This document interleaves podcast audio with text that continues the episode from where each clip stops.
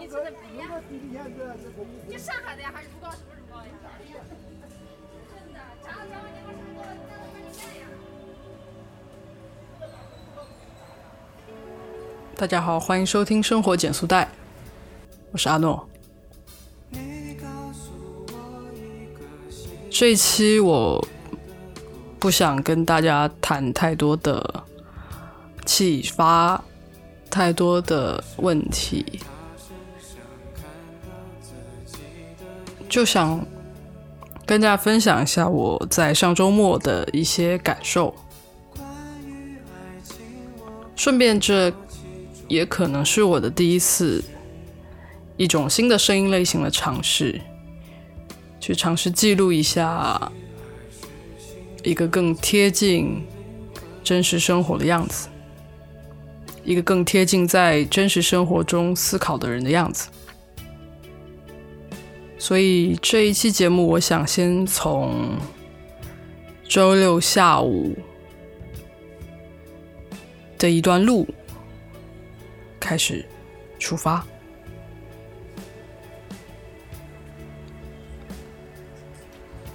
我走在一个我并不认识的上海的路上，身边有很多很多很熟悉又不太熟悉的声音，他们说着我不知道不太了解的语言，然后也有很多声音从我的身边快速的飞过，他们有的是人的声音，有的是车的声音，但是我的脑子一直在放空，放空之余呢，又在回想前面两三个小时发生的事情，回想我刚刚参加了一场一场播客的行业会议吧，不太知道怎么形容这个东西。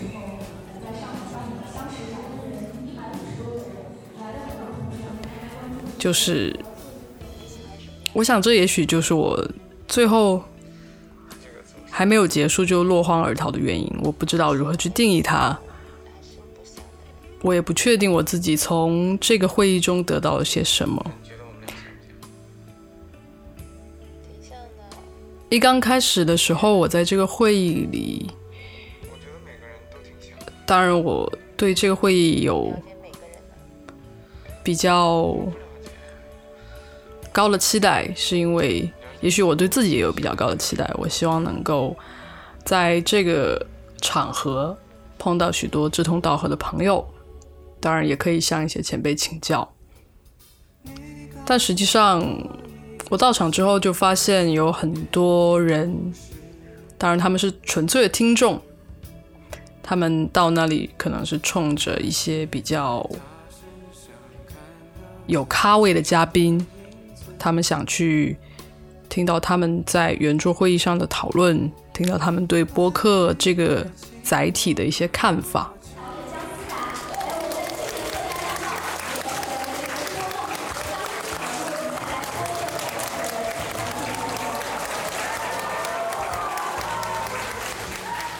我进入会场的时候，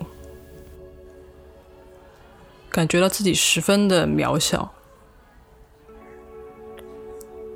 就是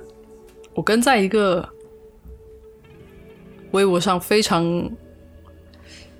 可能一百万粉丝的 vlogger 的后面，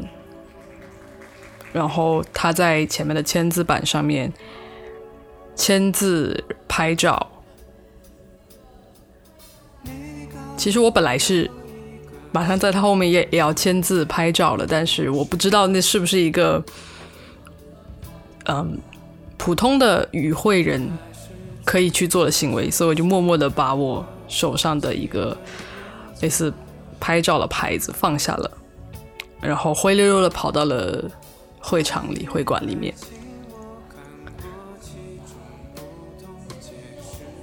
我不知道为什么会有一种很希望自己变得很透明很透明的感觉，这是我在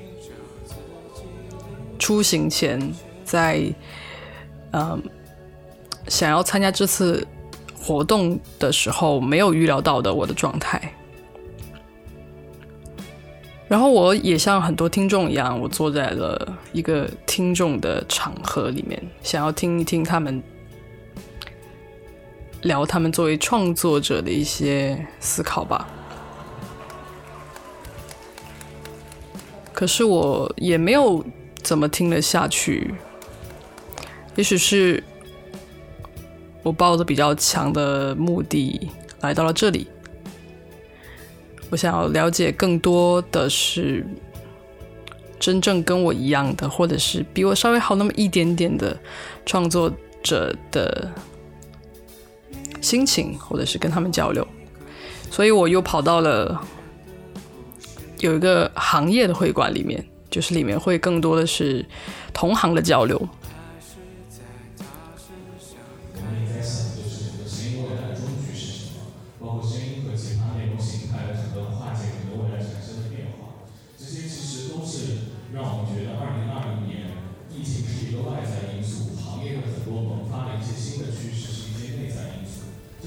但是呢，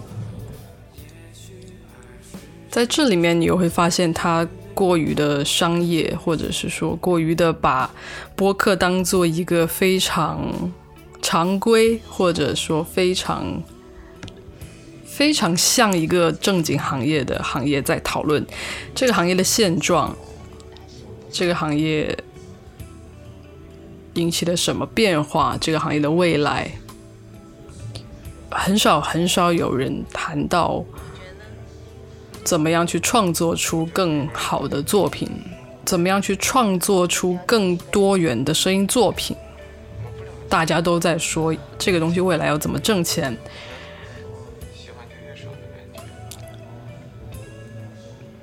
其实我就挺沮丧了吧。基本上我没有办法去得到我想要得到的东西在那个场合里，然后我又那个时候又不太想营业了，所以我就中途跑了出来。跑出来的时候呢，也看到了许多做播客做得非常厉害的老师们站在路边跟大家聊天，我甚至找不到一个理由去向前去跟他们聊天，跟他们攀谈，向他们请教。我想可能是因为我的作品还不够好到我可以去张口向他们介绍，或者是我也不太了解，说真的不太了解他们的播客，所以也很羞于去向他们请教，就感觉这是一个不太对等的关系。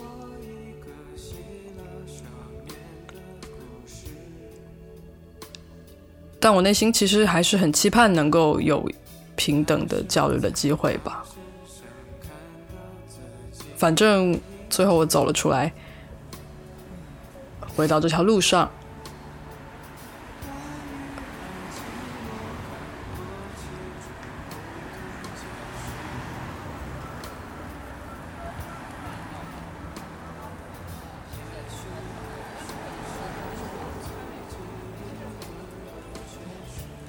其实在路上走的时候，我还一直不知道自己为什么会有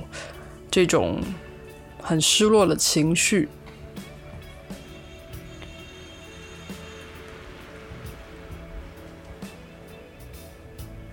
因为可能听众们不知道，我最近就是变得比较忙碌，因为也有了比较正常的上下班的时间，所以其实在准备内容的部分能够花的时间并不多，所以也许是因为我在这方面有一些焦虑吧，就是害怕不能给大家带来更好的内容，没有那么多时间去去思考，去吸收更多，去输入更多的东西。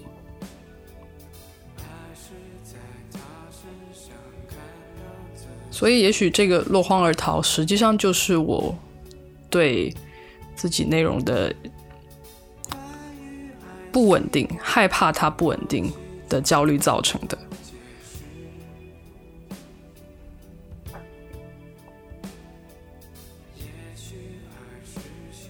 我想你们也许也会有这种想要落荒而逃的时候。嗯，其实我的经验是想要逃的时候就逃就对了，但是这背后为什么你想逃，也许应该要想清楚。所以其实这个声音的记录也是我想要有所突破的一个方式吧。我不知道大家会不会喜欢这样的方式，但是就让我试试吧。我还是非常感谢这个机会，这个失落的瞬间，这条我不知道叫什么名字的路，可以让我给你分享。我不知道你会在什么样的场合听到这段声音，